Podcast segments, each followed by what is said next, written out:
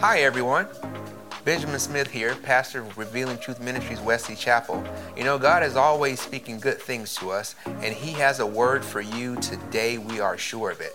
Take some time out to listen, and we'll be back as soon as we're done. God bless you. Let's pray. God, I thank you for each and every person here. God, we never take it for granted this opportunity that we have to come and minister together.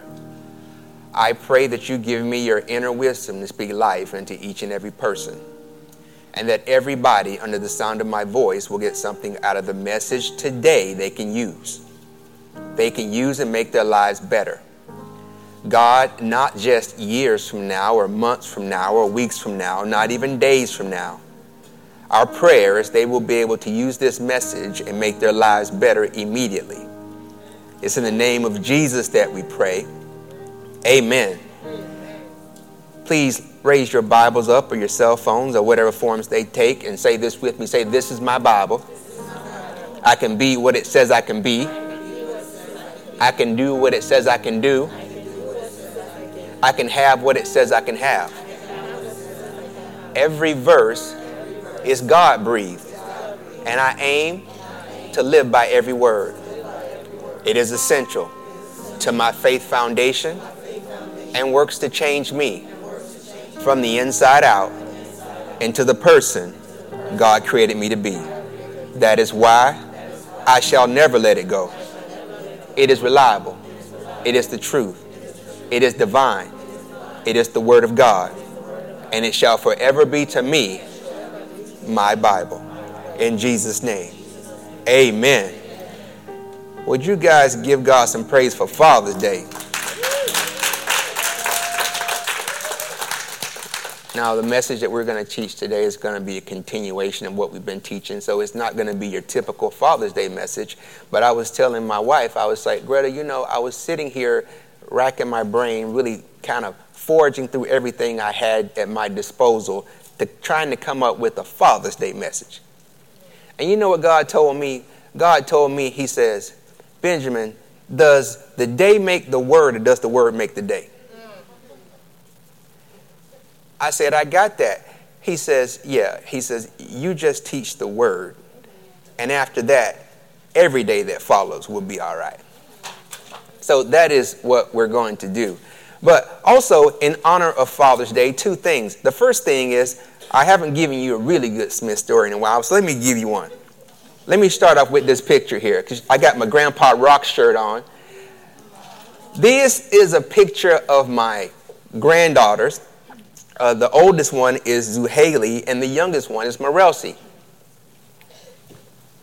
Some things that you've seen before that I've brought up here. You've heard me say this over the years that this is in my house. Life is better at grandma's house, or says something like that. Now, my wife has always told me that this relationship we have with our grandchildren, that it, baby, this is not a competition. Lies, I tell you. All lies. It is very much so a competition. And she does her best to make sure that she wins that competition. And now, let me tell you something. Over probably a couple of Christmases ago, they got me this because keep in mind, I told them that grandpa game was going to come on strong too. It says best grandpa ever. Now I want you to notice that it's not as big as the grandma the grandma sign. So don't don't think that I'm just up here, you know, not taking that into consideration. But they gave me a little token. They gave me the, you know, the, the bronze medal. But uh-uh. That's not good enough for me. I'm a winner. I'm an everyday. I'm a winner. So let me tell you what happened. As, as things started to progress in our house and the granddaughters got older, the oldest one, Zuhaley, she gravitated to grandma. The youngest one, which is Morelsi, hey, I call the bright one. The one that realized what side the butter, the bread is really buttered on. She picked grandpa. So we knotted up. One to one.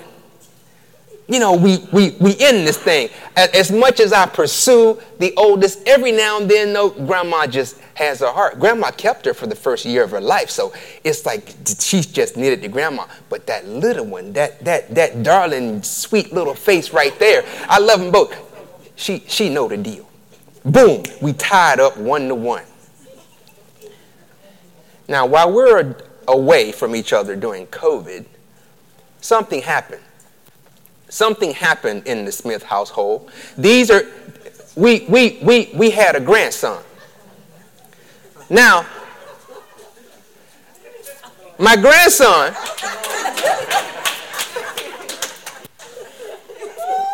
this is a, this is a, this is a, a, a, a picture of my grandson.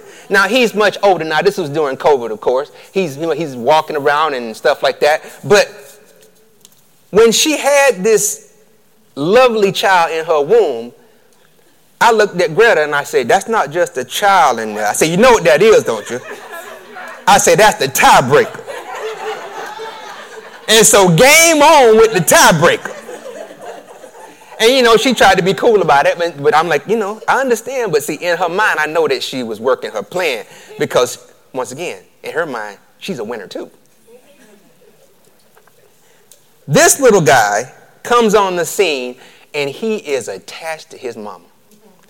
I'm talking about if if you even look like you want to ask him to pick him up, he start crying. If his mama leave a room for a split second and he recognized that she gone, oh, here come the waterworks, here come the screaming.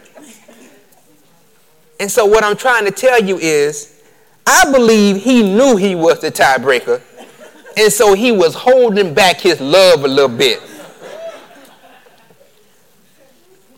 But, family, something new has happened over the last 30 days. He has begun to pick. Please. And what I see is, I'm not, I'm not, I'm not, it might be a little too early to tell. But I do know that between the two of us, he does let one of us pick him up. Come on now. Between the two of us, he does let one of us walk him around the block. Between the two of us, he does wave at one of us when he comes in the house. I'm not saying it, but the one he waves at wouldn't be the one up here doing Father's Day.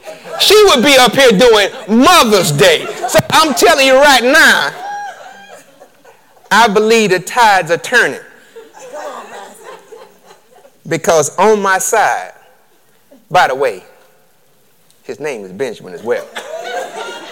So it's only natural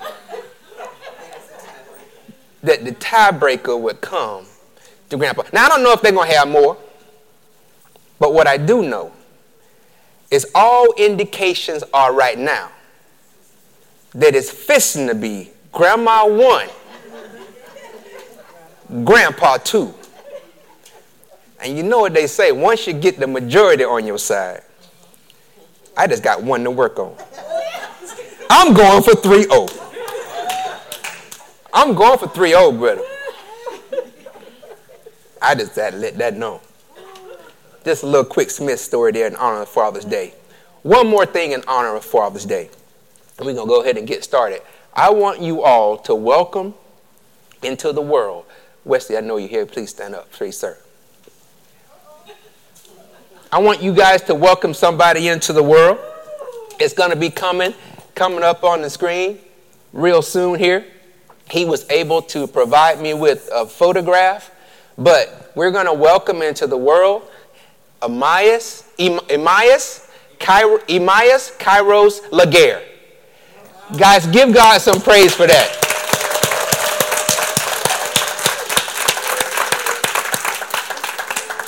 You can see he's got his other two boys there with you. He's to be, wife to have a house full of boys to deal with, from the daddy all the way down. But thank you for the communication we had the other day. And we're, listen, everybody healthy. That's what we want. So we keep us posted. Make sure you give mama a big hug for us. And we love you, okay? All right, family. All right, loved ones. Where, where are we? Where, where, where do we leave off? We are in a series entitled Till Death Do Us Part. And we have an overarching theme that we've been working with. And that overarching theme is simply trust God. But we have settled or rested in a small sub thought. And that sub thought is this tears grow flowers.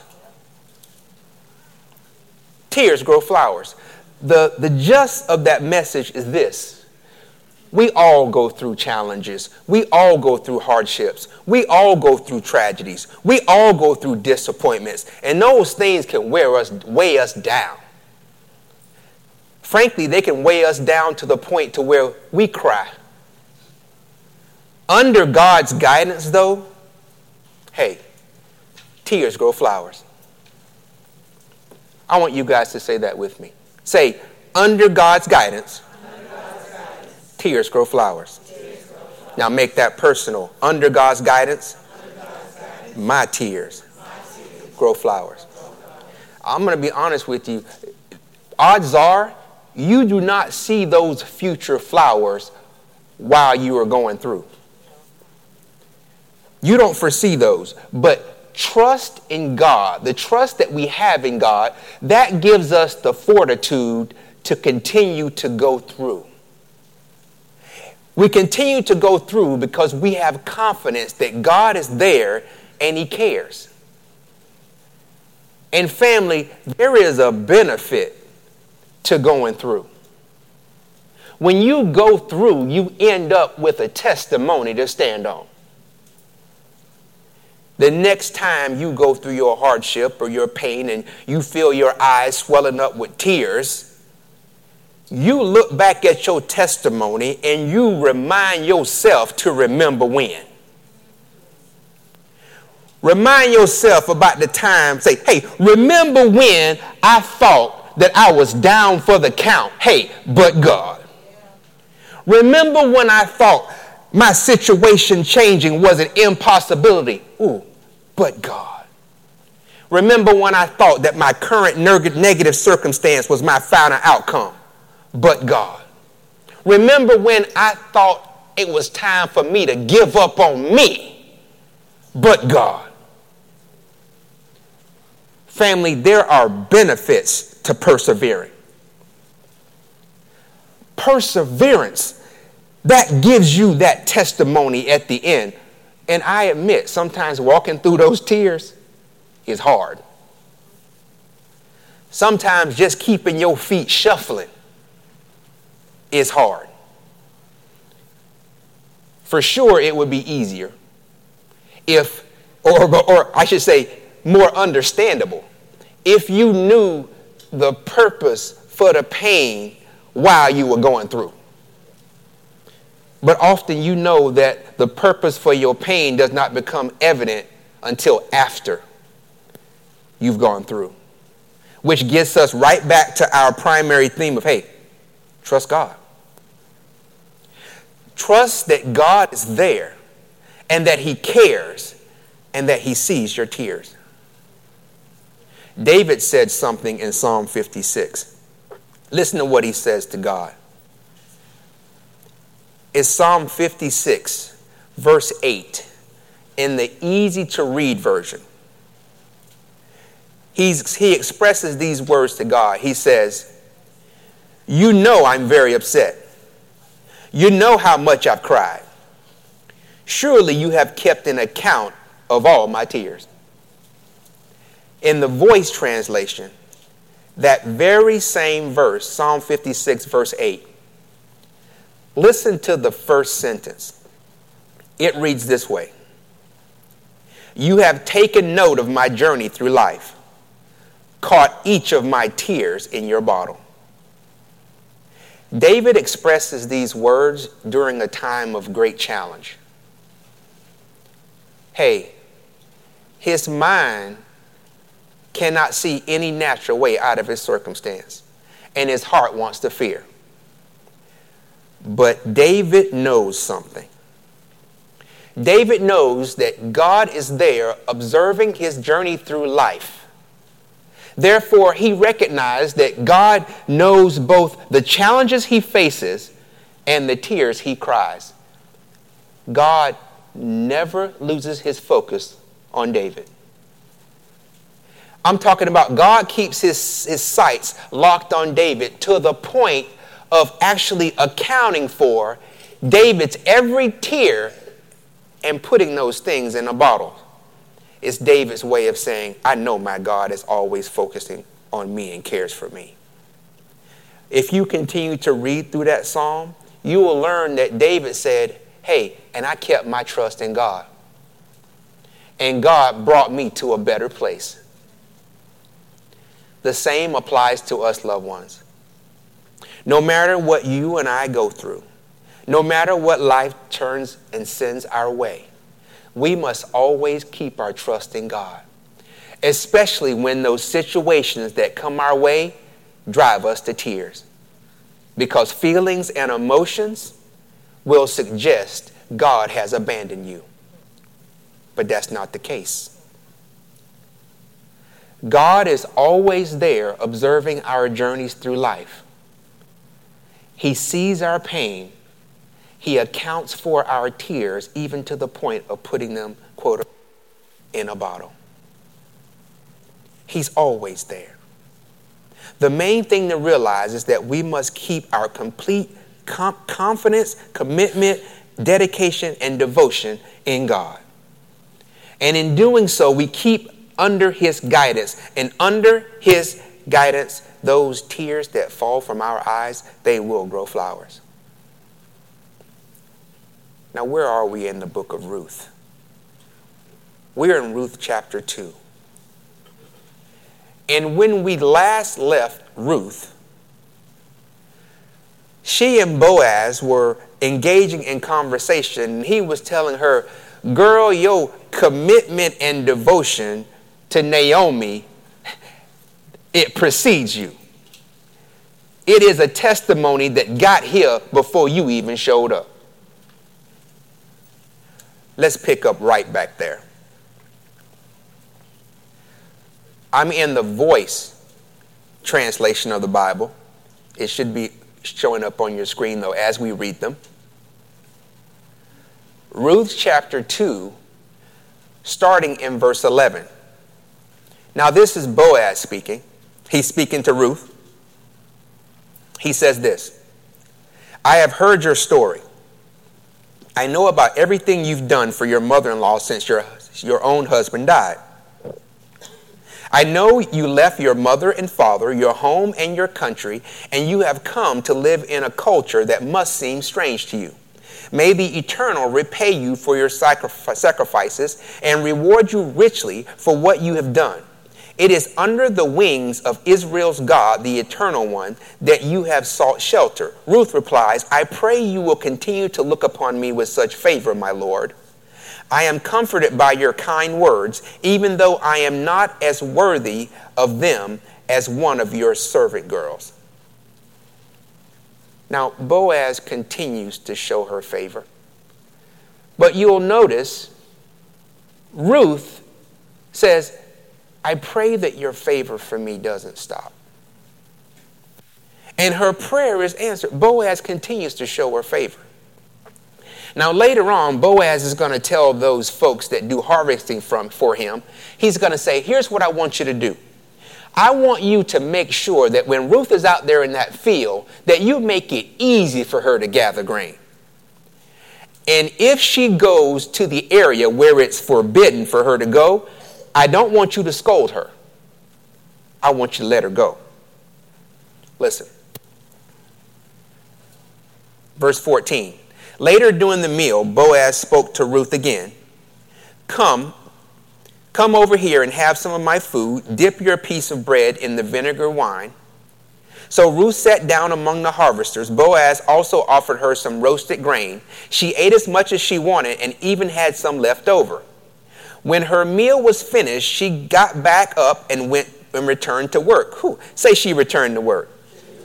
oh, this is an awesome woman. She got back up and returned to work. Then Boaz pulled some of the young harvesters aside and gave them instructions about her. He said to them, Let her pick up grain from among the sheaves. Do not reprimand or humiliate her for gleaning where it is usually forbidden. Instead, periodically pick up a stalk or two from the sheaves that you have already bound and leave them for her to gather for herself. Make sure that no one gives her a hard time. Verse 17, family. So Ruth worked in the field all day until the sun had nearly set. Our message for you today is going to be pretty straight and direct. We're not going to beat around the bush on a lot of topics. You're going to notice I'm pretty, I'm pretty much a, a, a focused guy today. This verse 17 starts off by saying, So Ruth worked in the field all day until the sun had nearly set. Family, this is after Boaz has already shown her favor and decided to make things easier on her. This talks about or shows or highlights or displays the integrity of Ruth's heart. I am so glad they put this in the Bible. Even though this woman is being showed favor, even though things are now easier for her, she's continuing to work hard. If anything, she's working more diligently. Family, that is the complete opposite of what some people do. For many people, once the favor train rolls in, now is the time to slack off a bit. Once the favor train w- rolls in, now is the time to kick up my feet and do a little less. Once the favor train rolls in, hey, listen to this. Now is the time for me to get the mindset of entitlement. That is not the move. When one receives favor, one should continue to show their appreciation in both word and deed. Being on the receiving end of favor does not give you permission or the green light or the right to stop doing those good things that made you justified in getting the favor to begin with. It says, Ruth worked in the field all day until the sun had nearly set. And this was after she received favor. But let's go a little deeper. Verse 17 says, So Ruth worked in the field all day until the sun had nearly set. When she finished picking up the leftover ears, everybody say leftovers. Leftovers. leftovers. Family, the Bible says that Ruth went and she picked over her leftover ears. Now on the screen. Leftovers. When I think about this word leftovers, it always makes me smile.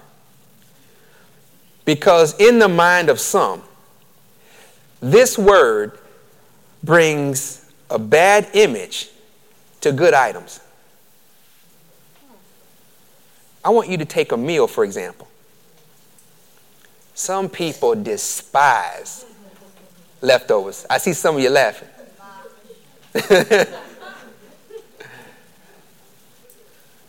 some people despise leftovers.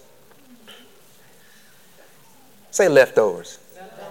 Before you leave here today, we're going to change your, your image of that. We're going to use it in a different way, but it's purposeful because the examples associated with leftovers and the food we eat, it gets you there. leftovers. In the mind of some, this word gives a very, very bad image to, you know, good items. When we're talking about a meal, a person can have a fabulous, fantastic dinner and enjoy it. Yet the very next day, that same individual will turn their nose up at the very same food because now, a day later, you know, it's, well, leftovers. In principle, in principle, though, it's the same food, though. In principle, nothing has changed with the food. Yeah, you can you can argue. I already hear the mumbling. But I'm coming for you though, Miss Janice. I'm coming for you. You can you can argue if you want to that you know the taste of the food, the the, the, the day that it's prepared and served, that it's different or better than the taste of that food in subsequent days. You can argue that. But I'm going to tell you, in principle, it's the same food. It's the same food. Listen, it is the same food. The only true thing in substance that is changed between that food being labeled a fabulous meal and leftovers is one day. In 24 hours, your perception of what you have has changed. In a span of one day, family, what you once valued, you now discount. Come with me. In a span of one day, what you once welcomed into your life, you now ban. Leftovers. The only thing in principle that has changed is a day. Say leftovers. Loved ones, when you have something that happens in your life, something that's painful, something that's hurtful, something that's tragic, something that brings tears to your eyes, as the tears swell up into your eyes, I want you to take some time, step back, and examine your leftovers. What do I mean by leftovers? Loved ones, your wife passed on and it hurts. But what I'm asking you to do is to pick your head up and take an honest look at what still remains in your life. If you do so, perhaps what you will find is that you still have children that love you. You still have grandchildren that love you. You still have friends that love you. You still have church family that love you. You still have parents that love you. Yeah, your husband passed on and it hurts. But if you were to take a good, honest look at what still remains in your life, perhaps you will find you still have children that love you. You still have grandchildren that love you. You still have church family that love you. You still have friends that love you. You still have others that love you. Yeah, I realize your friend is no longer here. They passed on. They're no longer with us in this life, and it hurts. But if you look up at what's around you and you really take good inventory, perhaps you will find out that you still have friends that love you that you still have church family that loves you, that you still have parents that love you, that you still have children that love you, that you still have grandchildren that love you. Yeah, you know what? That relationship has dissolved and it hurts. You never thought it would dissolve that way, but it's no longer there. And you want to put yourself in that dark place. But if you just pick yourself up and look at what still remains in your life, more than likely what you will see is that you still have children that love you. You still got friends that love you. You still got church family that love you. You still got people around you that love you. Oh yeah, they, that company, it let you go. It sucks. You gave them the best parts of your life. You were always committed and devoted to them, and they said goodbye without even a tear, and it brought tears to your eyes. and you want to go and put yourself in that dark place. But guess what? If you pick your eyes up and look around at what really remains in your life, what you're going to find out is, hey, I still got friends that love me. I still have others that love me. I still have church family that love me. I still have people around me that love me.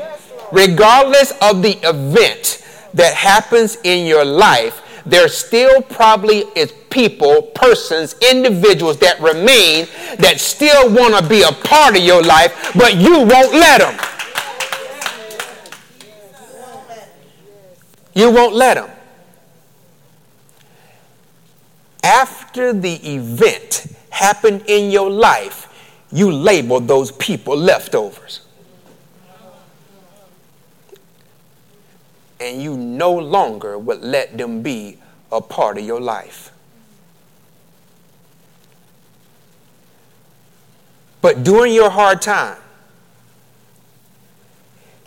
if you pick your eyes up and really examine what you still have remaining in your life, perhaps you will find out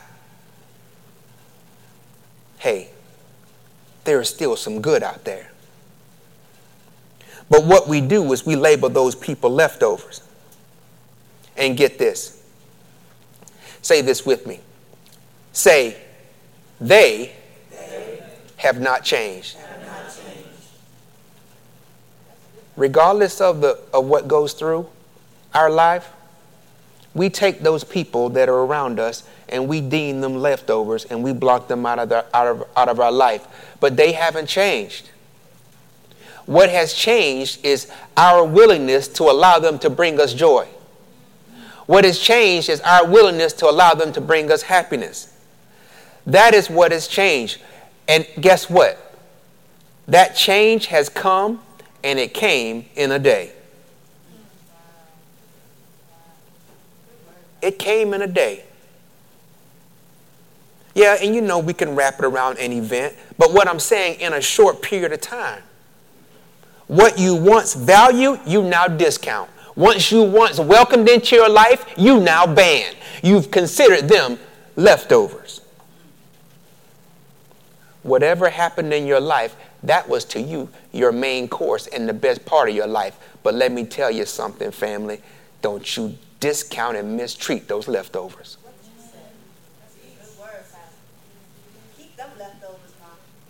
Don't you discount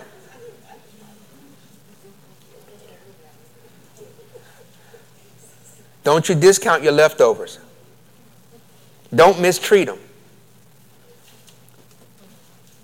Let me tell you. I'll tell you, I'll tell you kind of like my mama told me. It may not be verbatim of Dot Smith's words, but you know what she say? They might be leftovers, but you just take your time and heat them up right hey, hey, hey. You just take your time and heat those leftovers right. And what you gonna find over, find out, them there leftovers, that's good eating right there. Them leftovers, that's good food right there. You just take your time and heat those leftovers right. And and guess what? What you will end up finding out is that Check this out leftovers is life sustaining food.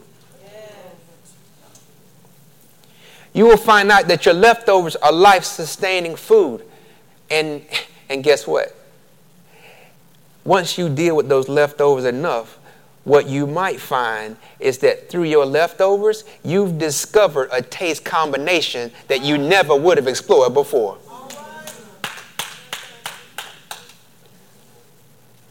Talking about your leftovers. The Bible says in verse 17, so Ruth worked in the field all day until the sun had nearly set. When she finished picking up the leftovers, mm, thank you, she beat her gathered, gathered barley grains from stalks with the stick. All that work resulted in over 20 quarts of grain. Put my leftovers back up there, please. it says Ruth collected over 20 quarts of grain. 20 quarts. I'm going to put that in perspective for you. 20 quarts is five gallons. Five gallons. This is a gallon jug. I want you to think about five of these filled with grain. Realize grain is small, so imagine like rice. How much work you got to put in to fill five of these, five of these with grain? She got five of these full of grain, and now she has enough for sure to feed her and Naomi for a while. That's, that's eating right there. That's eating right there. It says that she collected 20 quarts of grain. Now let's let's let's mask or put over that grain another word. It said that she collected 20 quarts of life giving, life sustaining seed. But guess what? None of that seed makes its way into her and Naomi's life if Ruth don't work her leftovers. That life giving, life sustaining seed never makes it into their life if Ruth don't work her leftovers.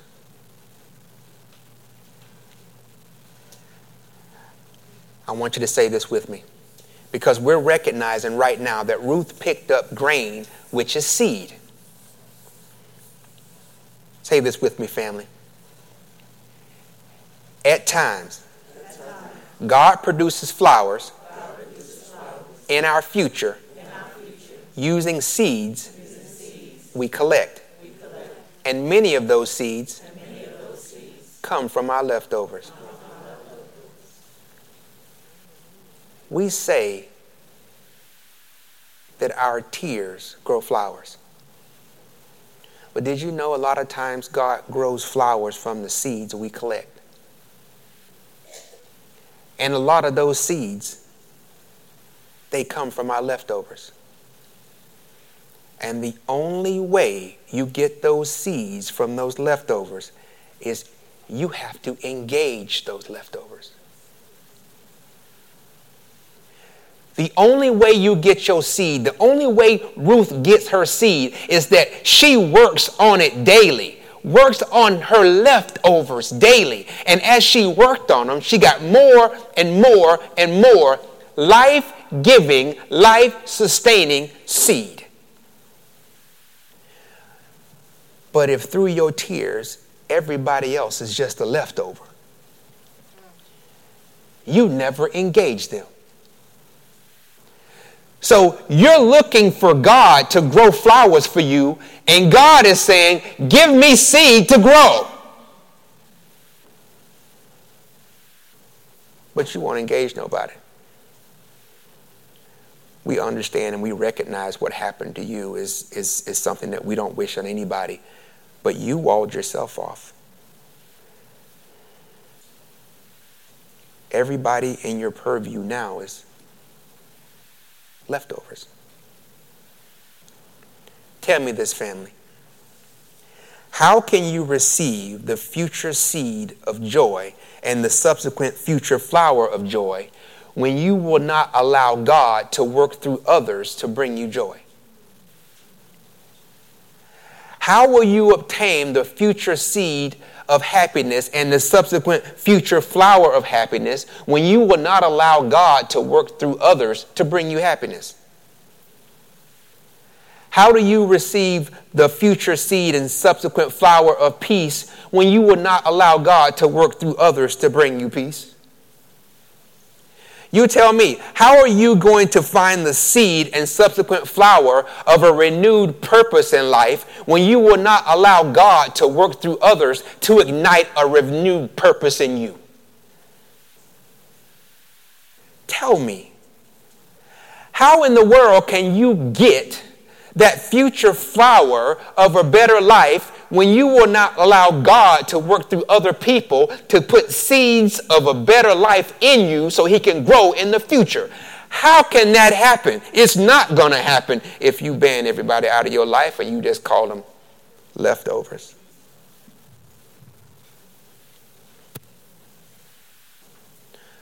What am I saying? Point blank, I'm telling you to keep living. Keep living. Stop giving up on life. Jesus told, tells us that things are going to come to all of our lives. But in all that you do, you can't stop living. Don't give up on life. As things come your way and those things cause you heartache, they cause you pain, they bring tears to your eyes, listen, take the time as you go through your tears and pick your head up and you look out there at what still remains in your life. And you stop thinking of everything else in your life as a leftover.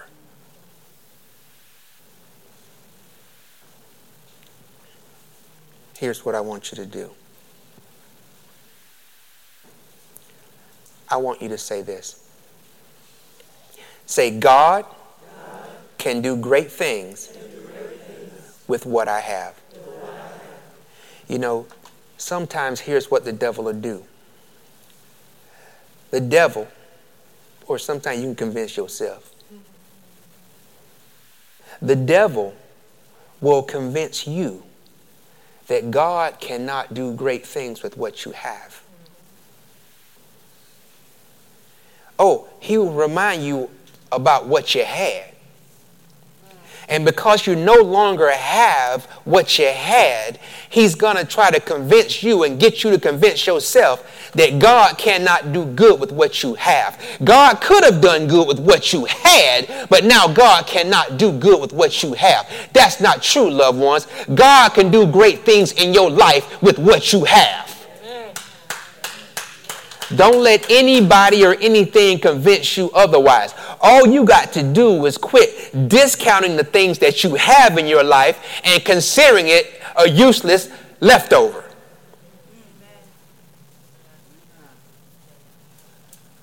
Oh, God can do great things in your life with what you have.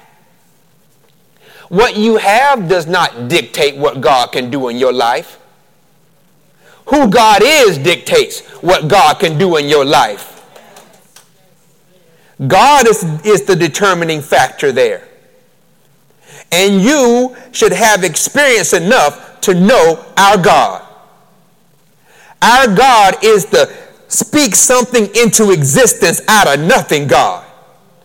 Our God is to separate and part the Red Sea God. The bring water out of rock, a rock God. The all things that are possible to them that believe God.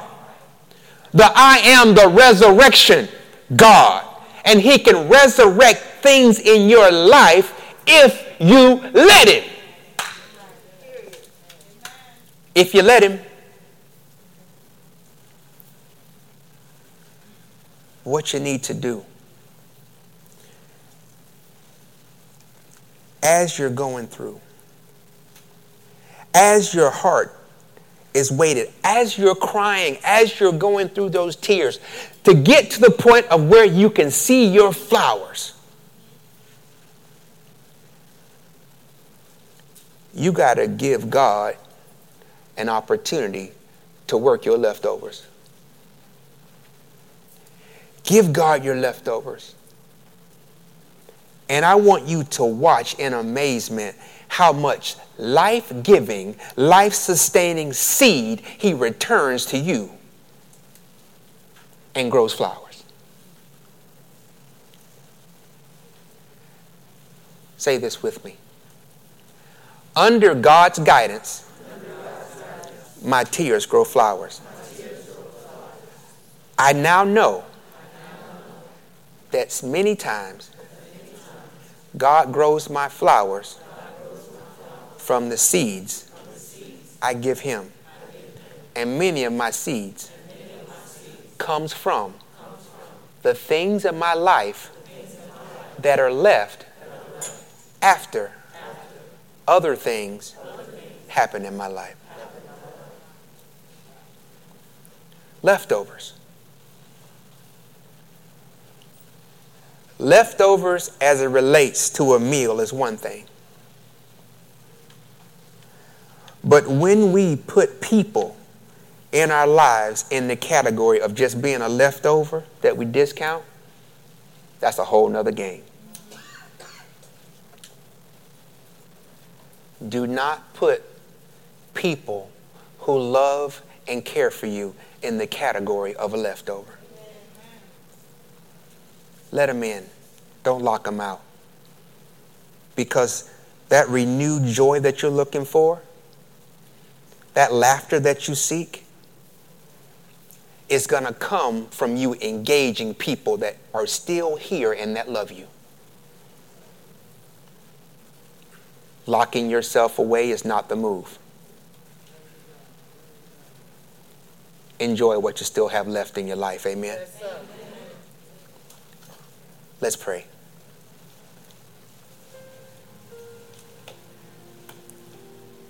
God, I thank you. I thank you for today. I know that growing up, I didn't understand the prayers that the pastor would say. Things like, God, you didn't have to wake me up this morning, but you did.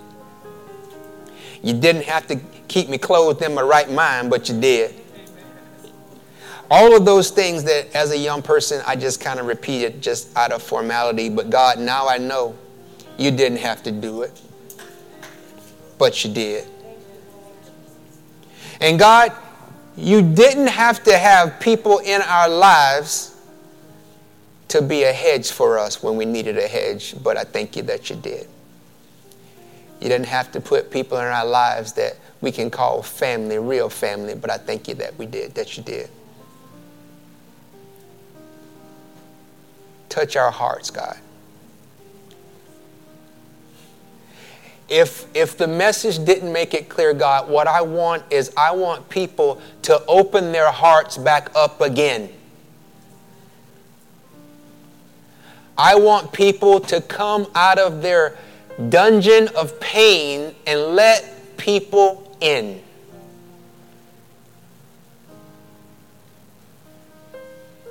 I want to break the thought that they have to go through this alone.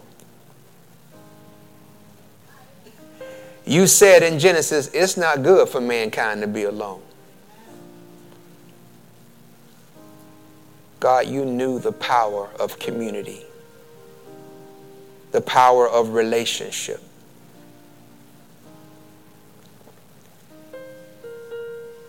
For everyone that's going through something, God, I know that there are a few people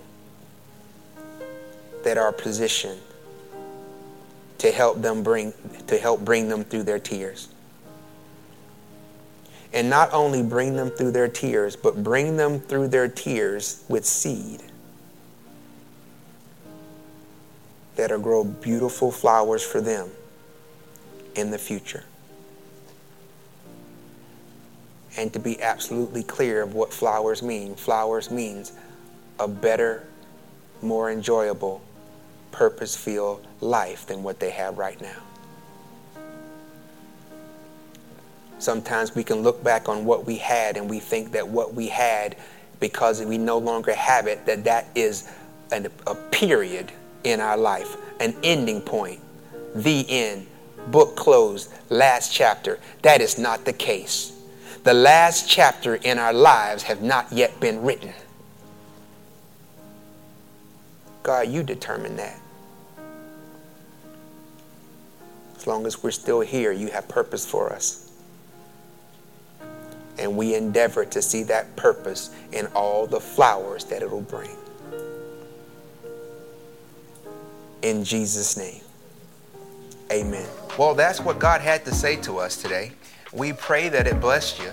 As always, we pray that the Word of God blesses you, not just years from now or months from now or weeks from now, not even days from now, but we pray that you got something out of the message today that would change your life immediately. God bless you and look forward to chatting with you next time.